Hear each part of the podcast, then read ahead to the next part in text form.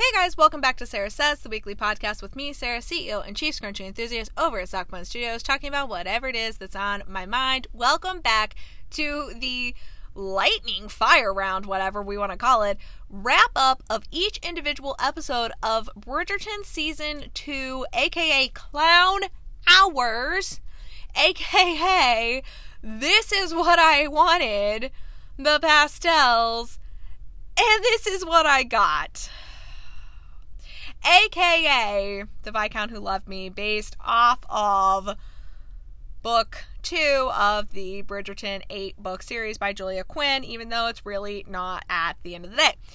This is the episode two wrap up of Off to the Races, aka the episode that basically includes absolutely nothing that happens in the book when what we when what we should have gotten was Anthony kissing Kate for the first time in his office after Sienna comes back for a opera house party that Violet throws.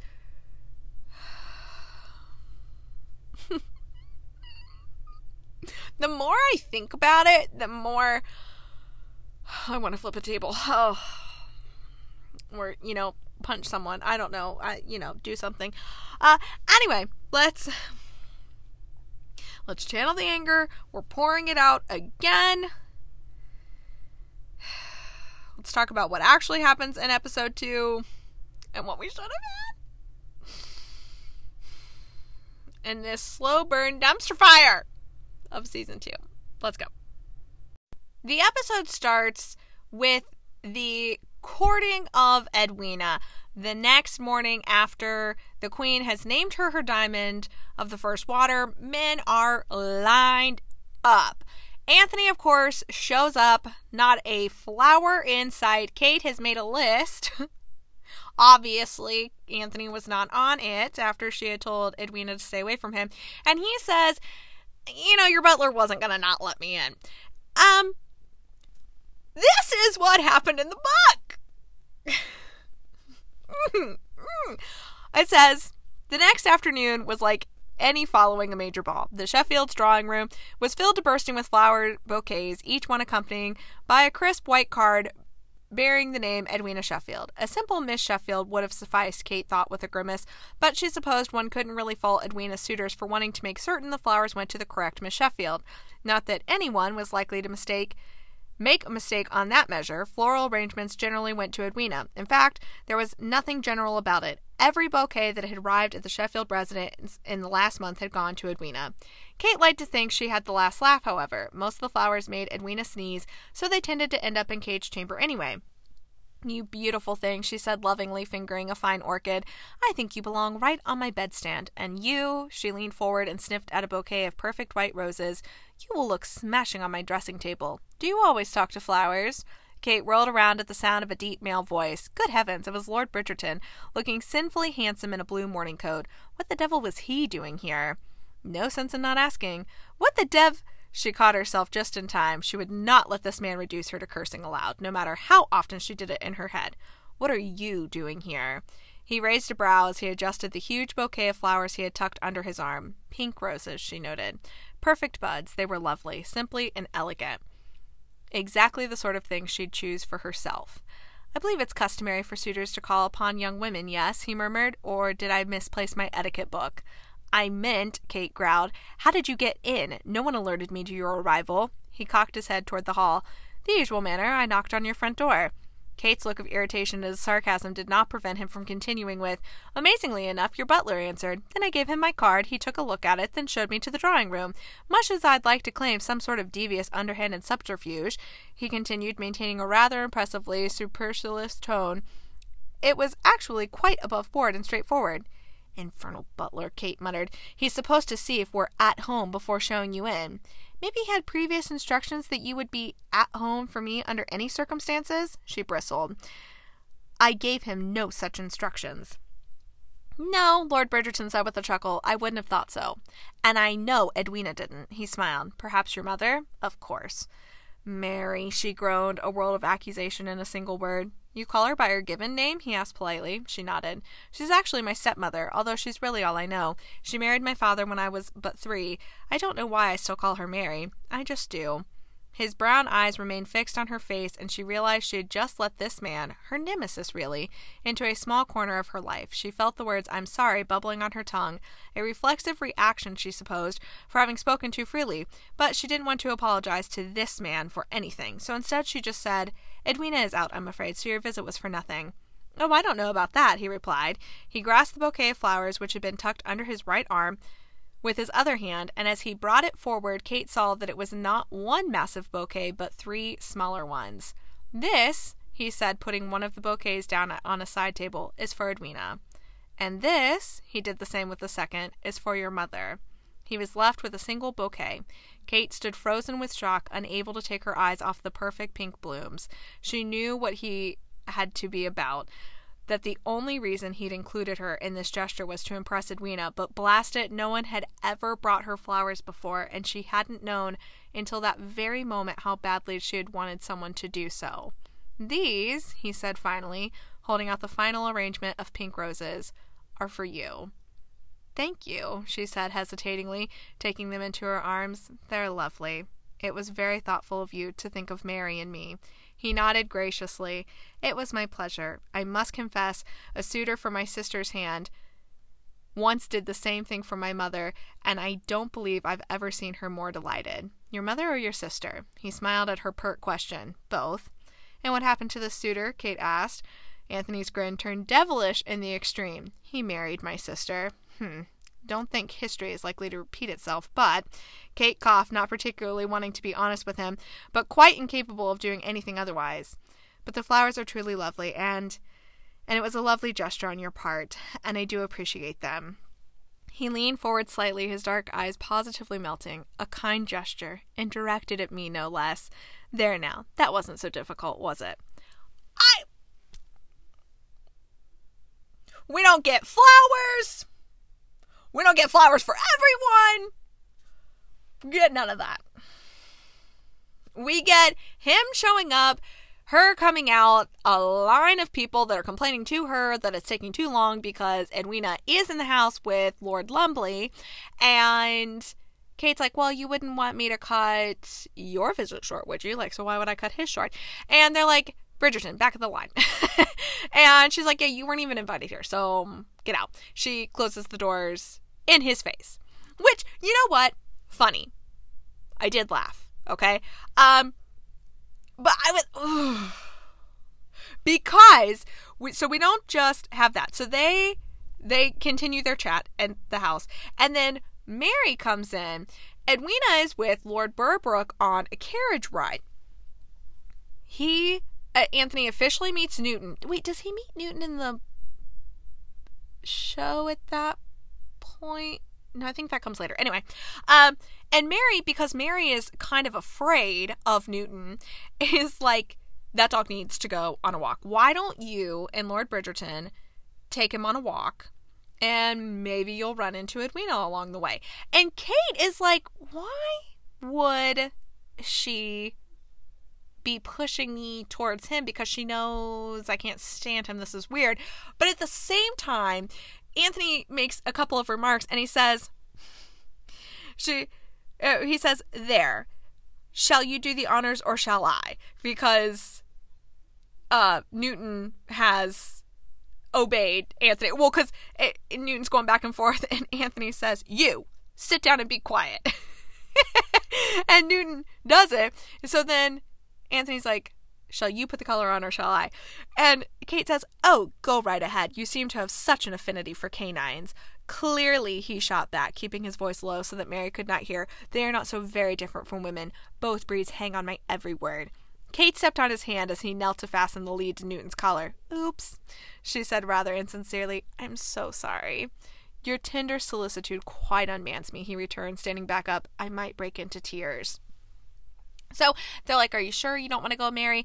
And she says, She says, Oh, no, like, I, I really don't want to, but I shall see you to the door and I'll wave you off. And Kate says, What would I do without you to wave me off? And Mary says, I surely don't know, Kate. I surely don't know. And she and Anthony go off on this walk. They are in the middle of this. She has this bonnet on her face, and in this moment, she's looking up into the sun and he looks over at her and it says and for one extremely disconcerting moment anthony felt a sharp stab of something. Something? He gave his head a little shake. It couldn't possibly be desire. Not for this woman. Did you say something? she murmured. He cleared his throat and took a deep breath hoping it would clear his head. Instead he simply got an intoxicating whiff of her scent which was an odd combination of exotic lilies and sensible soap you seem to be enjoying the sun he said she smiled, turning to face him with a clear eyed gaze. I know that's not what you said, but yes, I am. It's been so dreadfully rainy of late. I thought young ladies were not supposed to let sun on their faces, he teased. She shrugged. They're not. That is to say, we're not, but it does feel heavenly. She let out a little sigh, and a look of longing crossed her face so intense that Anthony almost ached for her. I do wish I could remove my bonnet, she said wistfully. Anthony nodded his agreement, feeling much the same way about his hat. You could probably push it back just a bit without anyone noticing, he suggested. Do you think? Her entire face lit up at the prospect, and that strange stab of something pierced his gut again. We don't get any of that. We get none of that. He goes back to Bridgerton House and he says, Family, man up. we're going off to the races together. We're putting on a united front. And I'm like, what the hell are the races? I didn't even realize that the title of the episode was Off to the Races. But I'm like, what the hell are the races?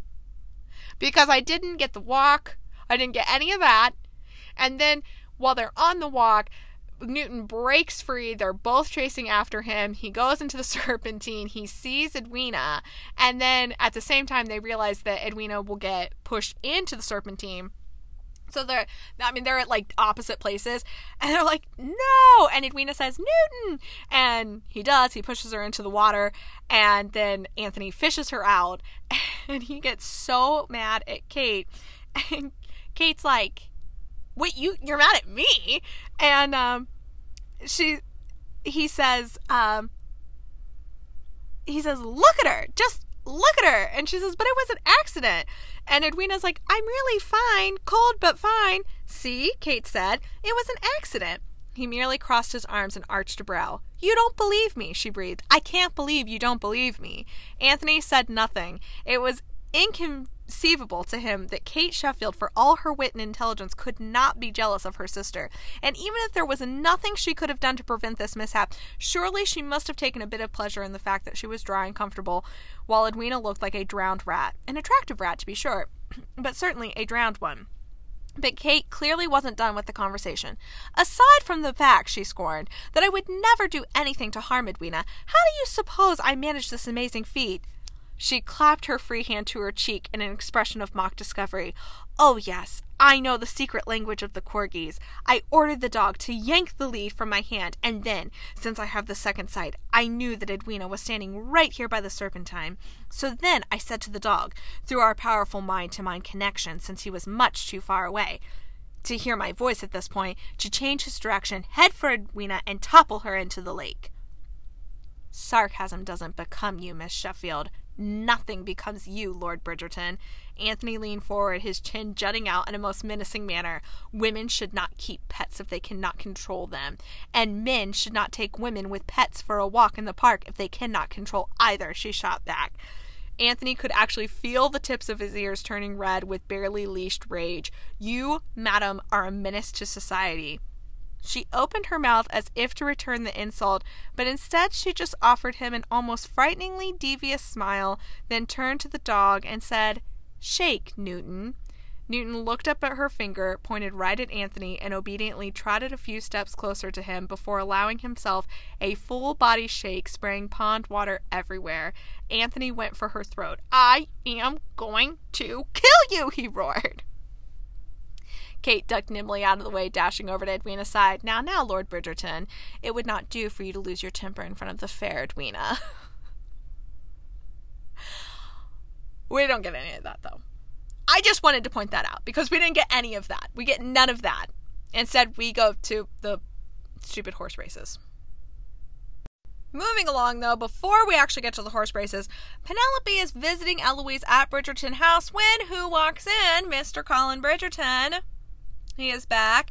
Now, I don't know if this is like the call to his book when he actually gets back, but anyway, uh, Anthony shows up. That's when Anthony officially shows up and he says, Oh, Colin, great, you're back. Uh, family, rounded up here. We're all going to the races together to present a united front. Colin, though, I just need to say this.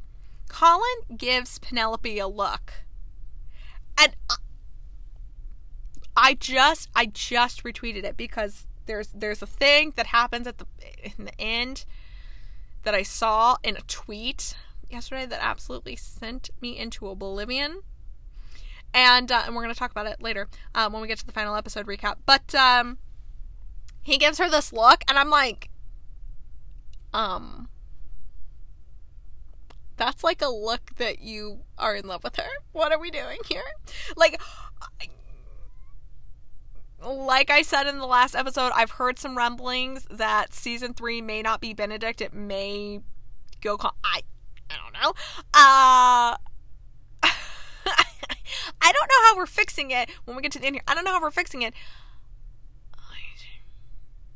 Kind of per se. Whatever, doesn't matter. Um at the moment. But uh but yeah, that look was was fire. So um anyway, Penelope goes back to her house. She calls Jack. She's like, "Oh, cousin Jack." If Portia's like, "Did he ask you to call him that?" She's like, "Did you shoot all of these animals here?" And then he's like, "Come on, we're all going to the races." Everyone's going off to these horse races that literally do not exist in the book. I don't know. Show of hands. Please raise your hand. Which one you would rather have preferred? The actual Anthony showing up with flowers for everyone and then him and Kate going on a walk and Newton taking off and then them yelling at each other and Edwina's like, What's happening right now? I'm fine. Or made up horse races. This is like the boxing all over again, you know? like Don't get me wrong. I you know, I enjoyed the boxing of season 1, but it doesn't exist. It doesn't happen. They go off to the horse races. Mr. Mondrich is there, speaking of boxing, uh, Simon's boxing friend, and he is very excited to say that he is opening up uh, his own gentleman's club. And Anthony's like, Well, that's great. You know that we've been signed up for White's since the day we were born. And he said, Yeah, I know, but you should really come check this out. Benedict is like more so happy to do this. But while they're speaking about this, Edwina walks by with Lord Lumley, and Kate kind of gets sidetracked with this. Uh, is it Lord Dorset? I guess Mr. Dorset. Lord, I, well, no, I figure he's got to be a lord. And and I was like, I okay. I assumed, and I know what happens when you assume. I assumed that who this Dorset person was just so happened to be another person that wanted to get to Edwina but was doing it the smart by way by going through Kate. You know? This is not to be though, and we are going to get to it. Violet, meanwhile, is talking to Eloise while they are walking around, and she tells Eloise, "Just take a take a page out of your brother's book. Like he didn't want to do this for years, but now look, now he's trying." And Eloise says, uh, "So what are you saying? Dance with a bevy of frogs and one of them might turn out to be a prince. And Violet's like, well, you know, if that's the case. Eloise, though, is looking at this pamphlet and she like buys a pamphlet and she finds Penelope and she's like, oh my god, look at this pamphlet. It's the same, it's the same paper that Lady Whistledown's written on. And I'm just like, I'm like, girl, give it up. What? Why are we doing this? Why? Why are we doing this, Eloise? Penelope is very much wondering the same thing. She's like, oh God.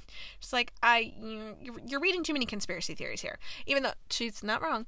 Um, you know, technically, the gaslighting that Penelope does, it's a lot of gaslighting. I mean, it kind of makes sense. I kind of understand it because you know she's got to keep her secret. On the other hand, lot of gaslighting happening here.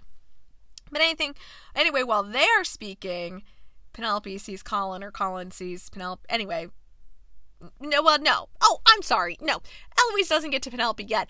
Penelope's walking by. She sees Colin and they are talking. And they're, they're giving me they're giving me all the feels. And what I was struck with is how Colin's like, well, you know, I was just trying to like I'm traveling and you know, you responded to more of my letters than anyone else and so on and so forth.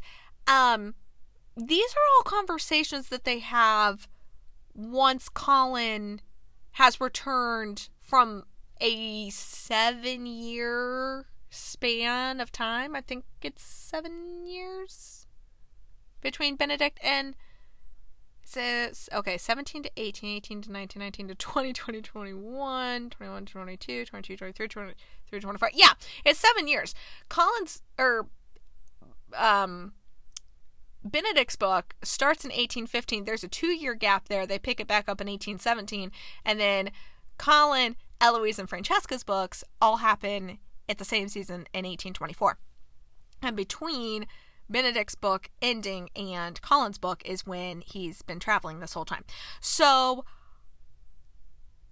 I'm very I'm very confused right now. I think we're in 1814. Did they do we say? Did cuz you I mean like the way the first episode of season 1 starts is Grosvenor Square 1813 dearest reader um do but we've got to be in 1814. I don't know. I don't know. Anyway, this is not the point. But um but then while Colin and Penelope are speaking and I'm sitting here thinking like well this is a lot like Colin's book, so I'm well I guess fine, but I don't know what we're doing here exactly yet. Um this is when Eloise comes up, drags Penelope aside, and starts going off about the paper. And Penelope's like, You ruined my chance talking to your brother about this stupid paper. Um, and then gaslights the hell out of her by being like, It's not the same paper. I think you're going a little crazy here. Um, even though she's not crazy at all. Meanwhile, at the same race event, uh, Lady Danbury catches up to Violet and they're talking. And Lady Danbury lets Violet know that Kate is firmly standing in the way of Anthony and Edwina because of a love match. And basically makes it known that Kate pretty much overheard that Anthony has absolutely no interest in a love match and that it just won't do for Edwina and you know it is what it is.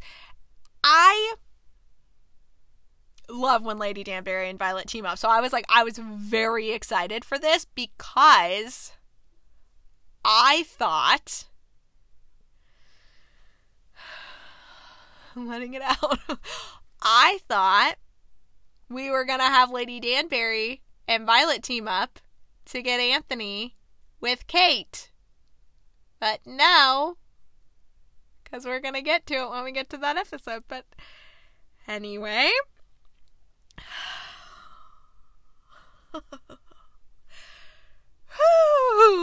letting out the anger. So, horse race, like the women are sitting down. It is Lord Lumley. Uh, well, it yeah, it's Lord Lumley. Uh,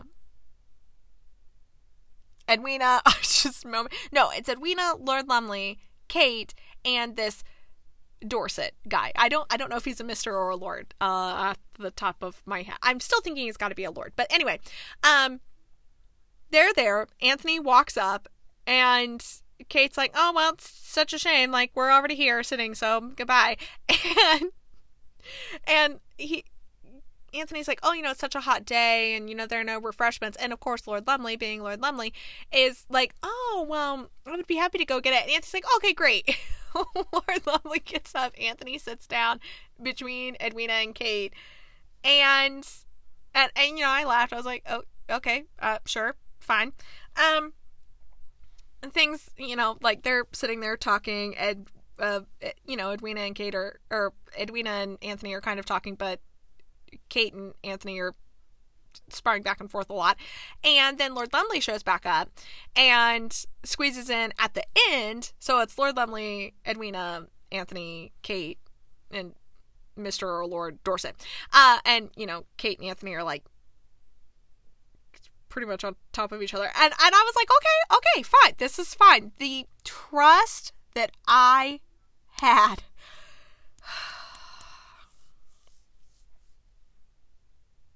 the leash that I gave these writers. I just, I'm hitting my head. I.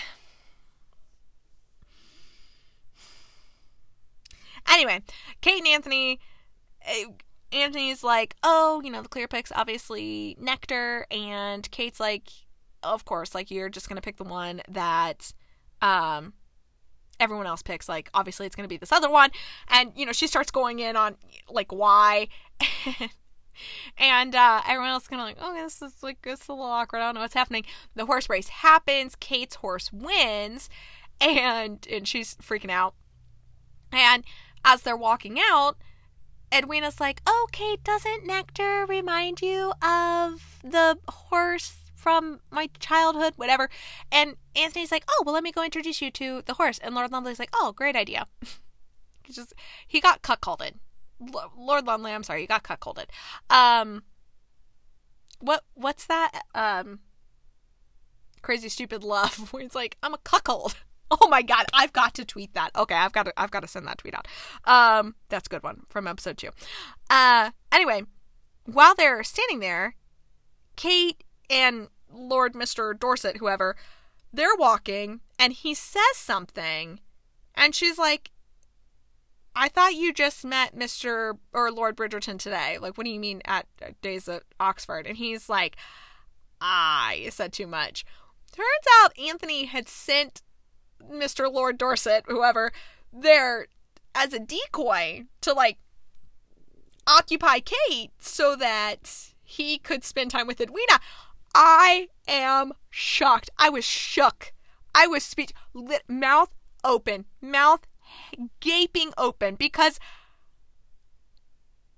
because one, none of this happens. One, cannot stress this enough. Absolutely none of this happens. So you know, there's no point of reference here. but the way that the writing staff went so hard on Anthony actually trying to court Edwina when that just absolutely doesn't happen in the book.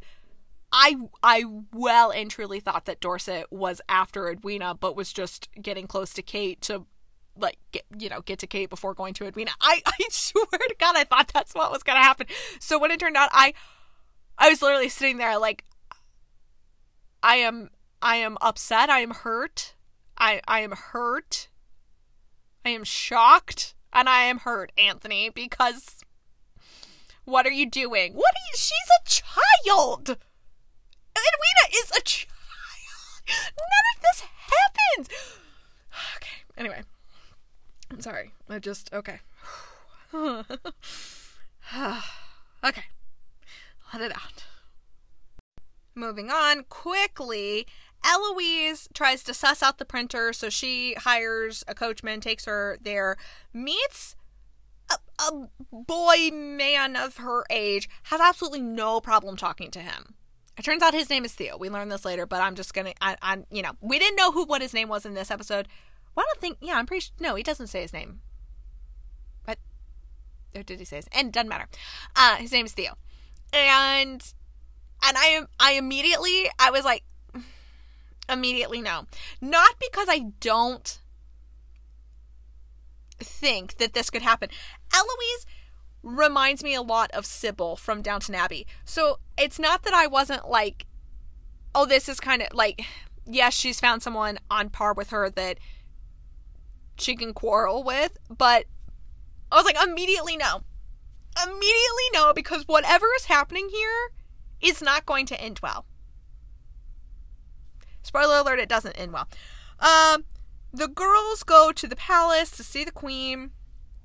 Again, I love Queen Charlotte. Um, her looks, her outfits are stunning, fabulous. She shows them her zebras.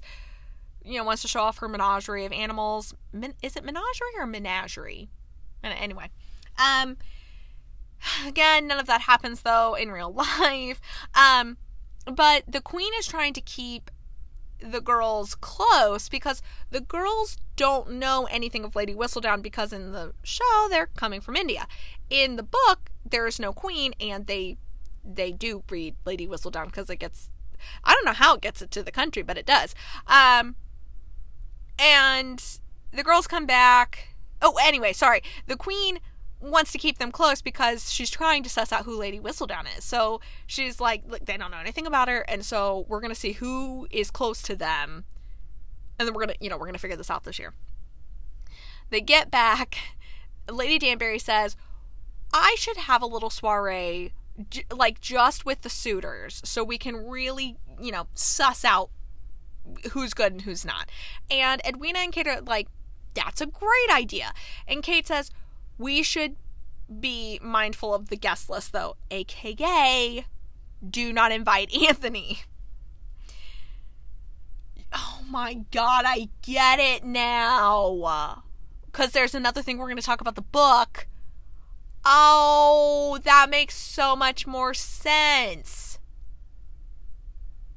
Stupid, but it makes sense. Okay, anyway. So she says, Don't invite Anthony. She hears horse braying outside. So she goes to the window. Guess who's out front with a horse? Anthony. He has bought Edwina a horse. It. Mm hmm. Mm hmm. Mm hmm. I'm.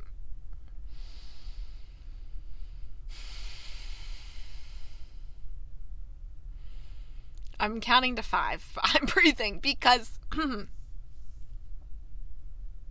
this never happens. Okay, anyway, so he and Kate go at it again. Edwina ends up coming out, and turns out that um, the horse that she was referring to when she was a child was from a book. So it kind of backfires on him. But Edwina's like, Isn't he so sweet? He bought me a horse. This man bought her a horse. The clown hours! The clown hours put into this, the buffoonery. Okay. We get to Lady Danbury's soiree that night. Eloise shows up. She and Kate have a right laugh. I was dying because Kate's like, "Oh, aren't you uh, one of the Viscount sisters?" And she's like, "Yes, but please don't hold that against me." And Kate says, "Honestly, that speaks highly for him, is that you are uh, a sister." And Eloise says, "Well, let's not give him too much credit, shall we?" And Colin is there. Okay, okay. This is the out of pocketness of this. Actually, though, I think this is some. I think this is okay. So at the end of the at the end of the show, the a scene that I saw that I haven't seen yet officially, but I saw stills of it on Twitter, and I lost my shit. I want to say that this part is also somewhat in Benedict's book, but maybe not. Penelope is there, and she sees Colin because Colin and Eloise got invited, and Anthony didn't. Anthony didn't, and Anthony's like, and Violet says there's a lesson to be learned here, and hopefully you learn it this time. and um, so Penelope sees Colin and she says, Oh, what are you going to perform tonight? Are, are you going to read a poem, sing a song, twirl a hoop, you know, do something? And Colin says, Oh, I'm just here to as a spectator. And Penelope says, Really? And Colin says, Oh, you know, I've decided I've sworn off women for now. Like I I want to discover who I am before I do anything else. After the marina, um, or I don't know if he calls her Marina or if he says Miss Thompson. After the Miss Thompson, Lady Crane, that you know, I, I took some time and realized that I, I really needed to learn myself first. And that's fine. That's totally fine. You know what? I I think that's actually really, really smart, you know, because he was just ready to marry Marina, no questions asked, you know? And then he was even still going to maybe marry her even after he figured out that she was pregnant. But um yeah, I, that never happens. That never happens. I'm just spoiler alert if you didn't read the books yet. That none of that happens. Okay, Marina. We'll talk about Marina in the next episode recap because we actually do see her again. Um, but then he's but so Penelope says, "Well, I am a woman," and Colin legitimately Colin, whatever your middle name is, I think we learned it in your book, but I don't remember, Bridgerton, looks at her, looks her straight in the eyeballs, and says, You are Pen. You do not count. You are my friend. Says that with his whole chest. Why don't you stab me in the back? It'll hurt less, Colin. Why? Are you kidding me right now?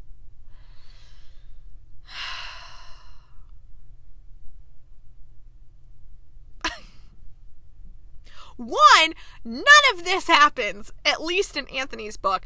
I no, he he definitely never says this to Penelope. Well, does he say it to Penelope in his book? No, no, no. There is something else that he says that I keep alluding to, and we're going to talk about it. But you are you you are Pen. You do not count. You are my friend. I, just stab me next time, Colin. Just stab me in the back. It'll hurt less. Stab me right in the heart. Okay, it'll hurt less. Okay, hurt me harder. Okay. God, God, what an idiot! And he says the way he just the way he just says it. Just says like are you on drugs, Colin? That's a rhetorical question coming up for the next episode. Are you on drugs? Anyway. So, um, also though, okay, I still hate Colin in this moment. I hate him, but uh, when they're speaking before he says this buffoonery, um, the shenanigans. Oh my God. before he says this, so uh, when he says, "Oh no, I'm just a spectator," and he says, "Are you not a fan of Mystery Pen?" and she says, "Me? No, I'm always turning to the last chapter first. Same, S- absolutely same. Me and Penelope in this moment, same, same. We are the same. I do the same thing. We see Cressida is at the soiree wearing a necklace, which turns out Jack gave her, Jack, aka Cousin Jack, the new Lord Featherington. And I said, absolutely not. Okay, absolutely not.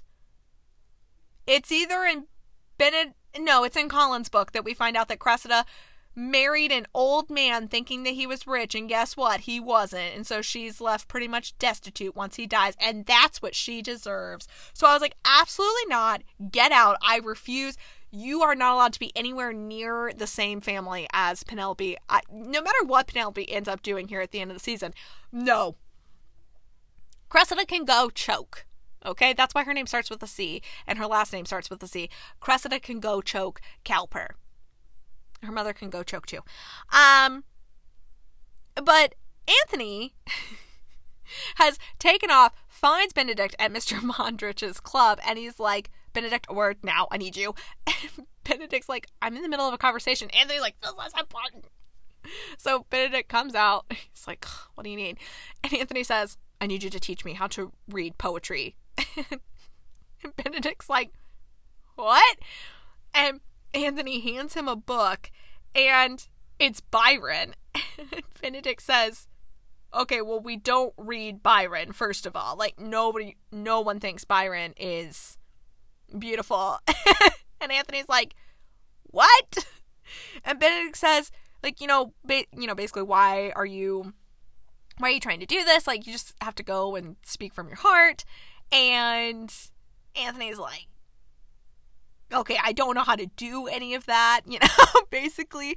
Um and so Benedict says so like Anthony's starting to walk away and then Benedict says, "What is it truly to admire a woman, to look at her and feel inspiration, to delight in her beauty, so much so that all your defenses crumble?"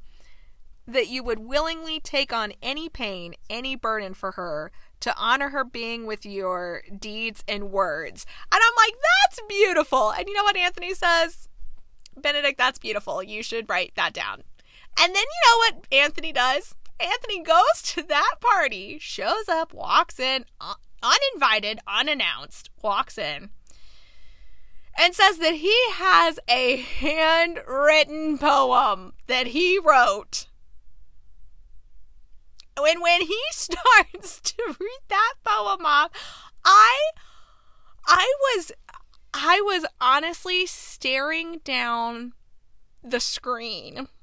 And all I could think was the line the you know the infamous would start off as a vine where it's the the wicked witch of the east the thing where he's like hold up hold up hold up. Her sister was a witch. And what was her sister? A princess. And the wicked witch of the east doug. And and then doug's like i'm gonna stab him. That's all i i was i was staring it down and all i could think i was like i'm gonna stab him. I'm going to stab this man. I'm going to do something because this is absolutely unacceptable. And then Anthony sort of redeems himself because he stops and he says, "You know what? I can't do this. I I didn't write this. I can't read poetry. I can't sing. I can't do all of this. But I I don't know. I don't even know what he says because because he's saying it to Edwina and oh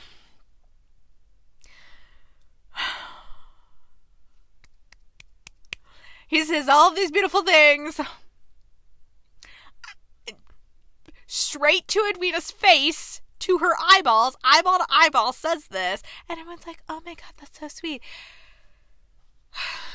and I'm like, what are we doing?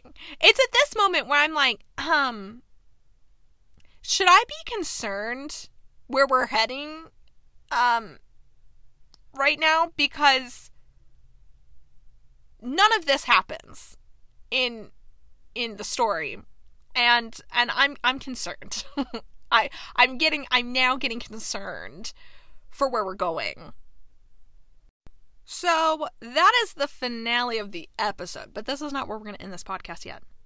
Because I've realized that what we got in the show is supposed to replace this scene. I'm going to read it, and you tell me that at the end of this, you preferred the Lady Danbury soiree half plagiarized poem declaration to Edwina and not this. Okay, so in the book, following the Serpentine, Edwina gets sick, and Violet hosts an opera party at the house featuring Maria Rosso, aka Siena, you know, the opera singer that Anthony had a whole affair with in season one. Uh, Maria lasts all of mm, 10 ish pages of the second book, and that's it. Um, and they had previously slept together, but the whole him having a house for her and all of that, none of that happens. He thinks about it, but he hasn't done it. This is this scene that we've swapped out here.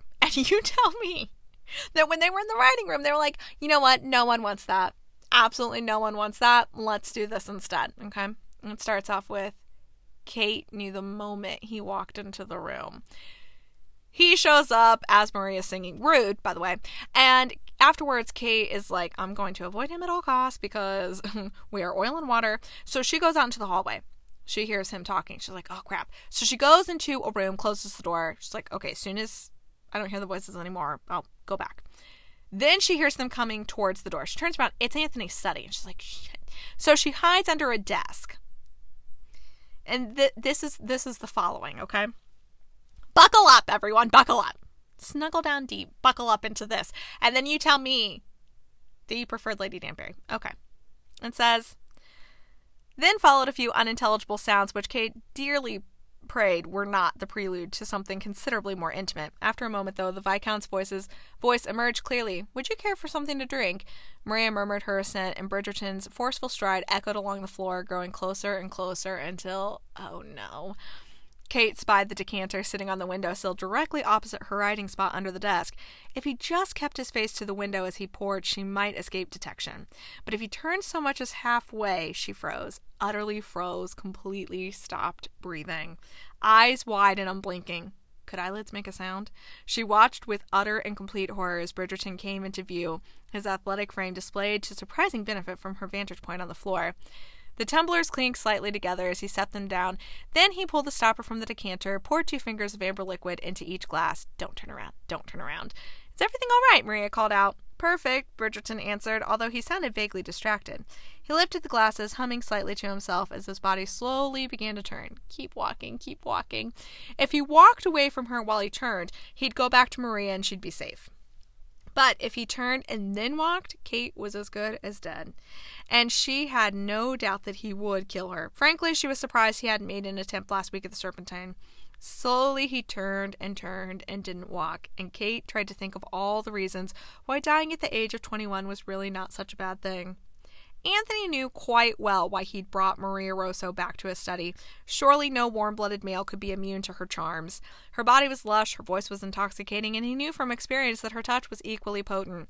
But even as he took in that silky sable hair and those full pouting lips, even as his muscles tightened at the memory of other full pouting parts of her body, he knew that he was using her. He felt no guilt that he would be using her for his own pleasure. In that regard, she was using him as well, and she at least would be compensated for it, whereas he would be out several jewels, a quarterly allowance, and the rent on a fashionable townhouse in a fashionable, but not too fashionable, part of town. No, if he felt uneasy, if he felt frustrated, if he felt like he wanted to put his damn fist through a brick wall, it was because he was using Maria to banish the nightmare that was Kate Sheffield from his mind. He never wanted to wake up hard and tortured again, knowing that Kate Sheffield was the cause. He wanted to drown himself in another woman until the very memory of the dream dissolved and faded into nothingness. Did I mention, by the way, that he had a spicy dream about Kate? Could have had that. Could have had that in episode two. Didn't get that, though. Because God knew he was never going to act on that particular erotic fantasy. He didn't even like Kate Sheffield. The thought of betting her made him break out into a cold sweat, even as it swirled a ripple of desire right through his gut. No, the only way that dream was going to come true was if he were delirious with fever and maybe she would have to be delirious as well. And perhaps they would both have to be stranded on a desert isle or sentenced to be executed in the morning, or Anthony shuddered. It simply wasn't going to happen. But bloody hell, the woman must have bewitched him. There could be no other explanation for the dream. No, make that a nightmare. And besides that, even now, he could swear he could smell her. It was that maddening combination of lilies and soap, that beguiling scent that had washed over him while they were out in Hyde Park last week. Here he was pouring a glass of the finest whiskey for Maria Rosso, one of the few women of his acquaintance who knew how to appreciate both the fine whiskey and the devilish intoxication that followed. And all he could smell was that damp scent of Kate Sheffield. He knew she was in the house and he was half ready to kill his mother for that, but this was ridiculous. Is everything all right? Maria called out. Perfect, Anthony said, his voice sounding tight to his ears. He began to hum something he'd always done to relax himself. He turned and started to take a step forward. Maria was waiting after all. But there was that damn sin again. Lilies. He could swear it was lilies and soap. The lilies were intriguing, but the soap made sense. A practical sort of woman like Kate Sheffield would scrub herself clean with soap. And I just want to interject here and say, what does that mean? Are you not using soap, Anthony? What are we using here?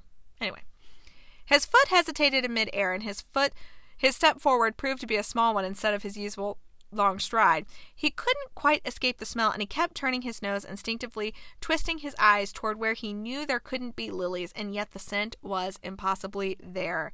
And then he saw her under his desk. It was impossible. Surely this was a nightmare. Surely if he closed his eyes and opened them again, she'd be gone. He blinked. She was still there. Kate Sheffield, the most maddening, irritating, diabolical woman in all of England, was crouching like a frog under his desk. It was a wonder he didn't drop the whiskey. Their eyes met, and he saw hers widen with panic and fright. Good, he thought savagely. She should be frightened. He was going to tan her bloody hide until her hide was bloody, well, bloody. What the hell was she doing here? Wasn't dousing him with that filthy water of the serpentine enough for her bloodthirsty spirit? Wasn't she satisfied with her attempts to stymie his courtship of her sister? Did she need to spy on him as well? Maria, he said smoothly, moving forward toward the desk until he was stepping on Kate's hand. He didn't step hard, but he heard her squeak. This gave him immense satisfaction. Maria, he repeated, I have suddenly remembered an urgent matter of business that must be dealt with immediately. This very night? she asked, sounding quite dubious. I'm afraid so.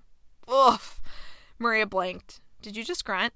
No, Anthony lied, trying not to choke on the word. Kate had removed her glove and wrapped her hand around his knee, digging her nails straight through his breeches and into his skin. Hard.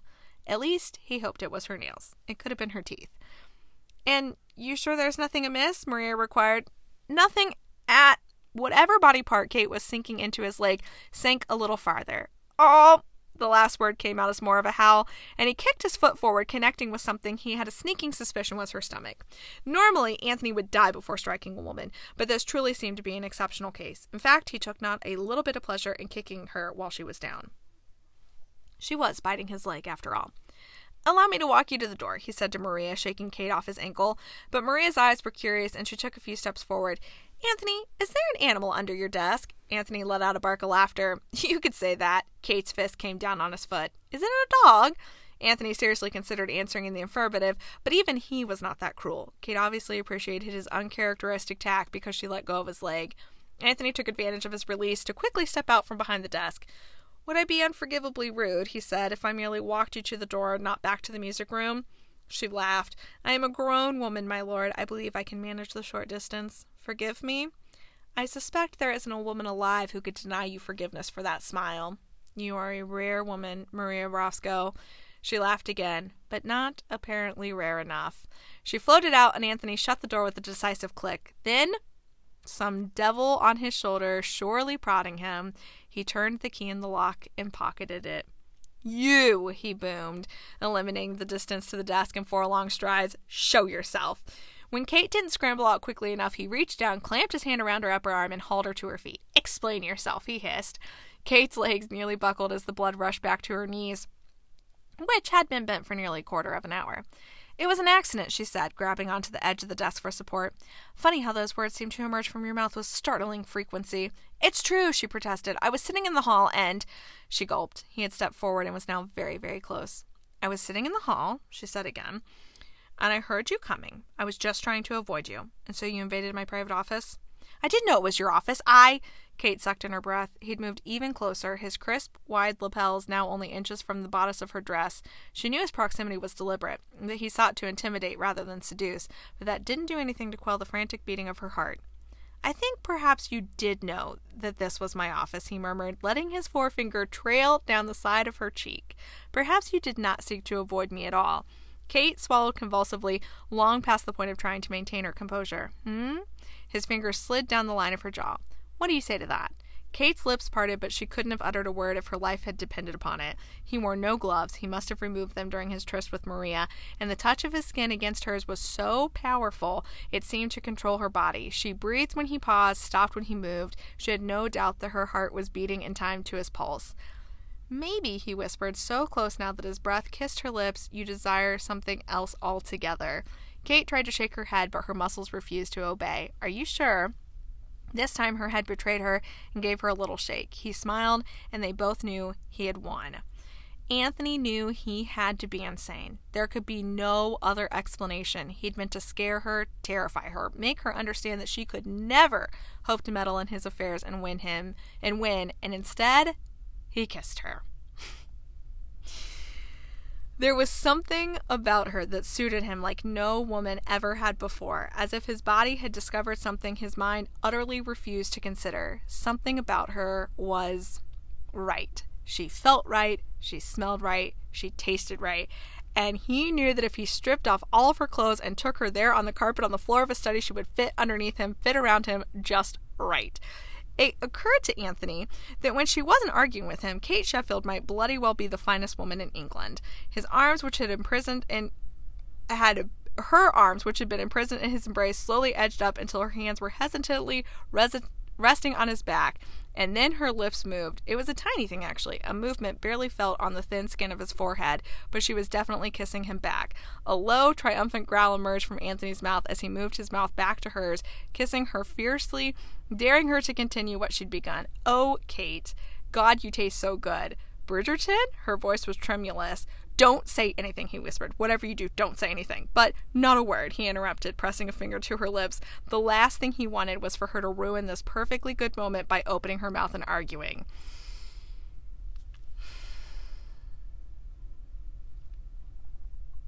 We could have had that. Could have had that. Could have had that. This, this is what I wanted.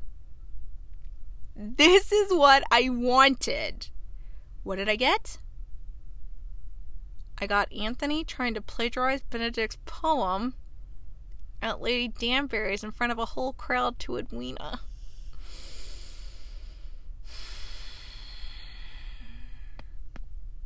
Cracking my neck. Oh.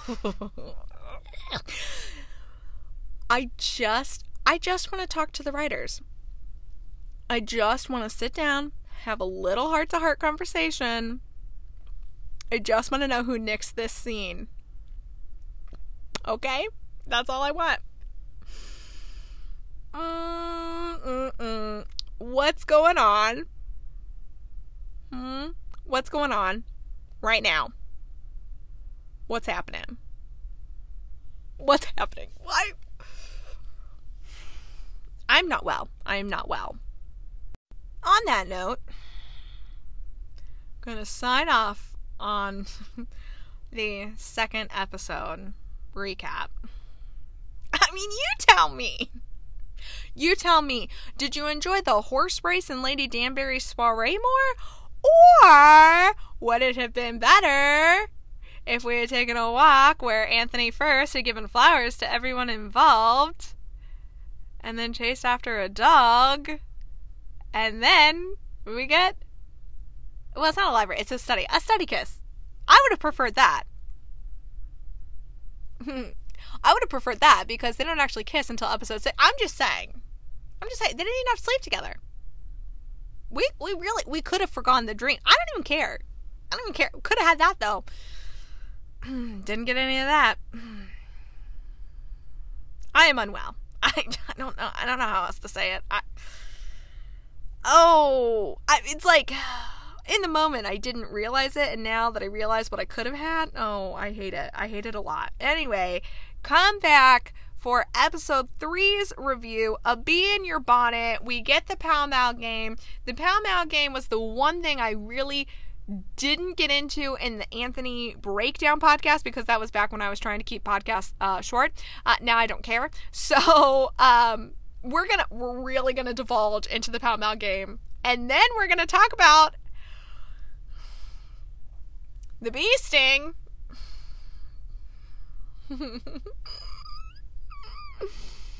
oh my god. If you had heard me, I just like I had the episode playing in my car while I was driving home the other day from work.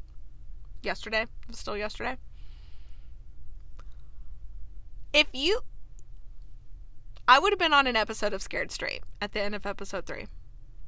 I was screaming that hard. I was, I was beside myself. Mm-hmm. Yeah. Anyway, come back for that episode three review coming up shortly. I, I need a hug. I need a hug from someone. I need a rewrite. I need extra scenes. I need deleted scenes. I need these in the deleted scenes. Thank you. Okay. See you guys soon.